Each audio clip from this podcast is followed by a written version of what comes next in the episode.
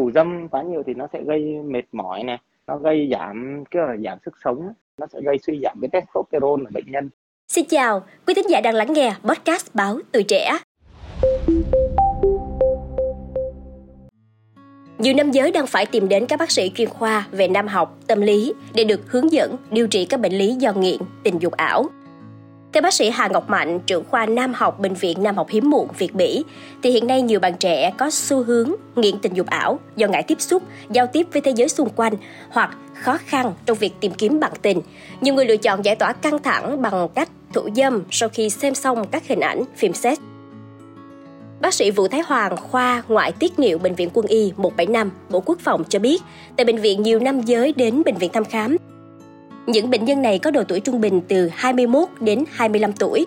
Đa số là các bạn còn đang trong độ tuổi học sinh, sinh viên, độc thân và chưa lập gia đình. các cái bạn trẻ đến khám về cái vấn đề này rất là nhiều đặc biệt là nam giới ở trong giai đoạn mà tầm khoảng 21 hay 23 tuổi thậm chí các bạn 25 tuổi giai đoạn trong cái độ tuổi mà còn học sinh sinh viên ấy đặc biệt là có những cái bạn là ngày nào cũng thụ dâm thậm chí là một ngày còn làm tới hai ba lần đã gặp cái trường hợp đấy khá nhiều và các bạn này thường đến với lại một cái trạng thái là rất là mệt mỏi và thiếu sức sống Theo bác sĩ Thái Hoàng, hiện nay với sự phát triển của các thiết bị thông minh, nhiều nam giới độc thân đã lạm dụng tình dục ảo bằng cách xem các hình ảnh, clip sex rồi tự thủ dâm.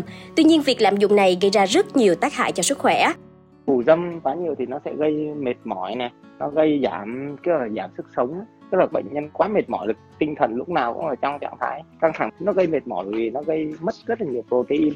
Cái thứ hai nữa, đó là cái việc mà thủ dâm như vậy nhiều nó sẽ gây suy giảm cái testosterone ở bệnh nhân. Và cái suy giảm testosterone như vậy thì nó gây thiếu hụt, mà testosterone lại là một trong những hormone rất quan trọng ở phần nam giới.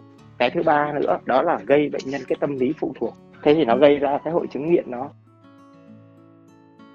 Khuyến cáo là các bạn đầu tiên là nên tự cai ở nhà hoặc là nên đến tư vấn ở các chuyên gia mà phải là chuyên gia tâm lý tâm thần hoặc là các bác sĩ nam khoa để các bác ấy chỉ cho lại về vấn đề đó. Bởi vì anh đã gặp các trường hợp đó là các bạn nghiện thủ dâm nghiện Vâng. xem phim sách. Và sau này khi các bạn ấy lấy vợ các bạn ấy vẫn duy trì được cái thói quen đó mặc dù có vợ mặc dù có thể quan hệ tình dục với vợ nhưng các bạn ấy không thích cái việc các bạn ấy thủ dâm.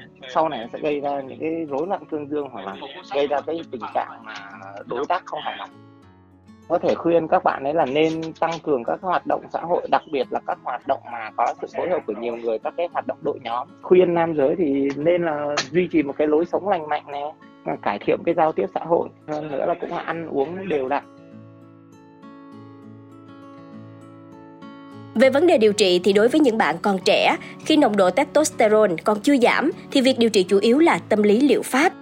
Các bác sĩ sẽ phân tích, dùng các biện pháp tâm lý để hướng dẫn cho bệnh nhân để điều trị. Điều quan trọng nhất là bệnh nhân phải tuân thủ việc điều trị có tâm lý muốn tham gia các hoạt động xã hội.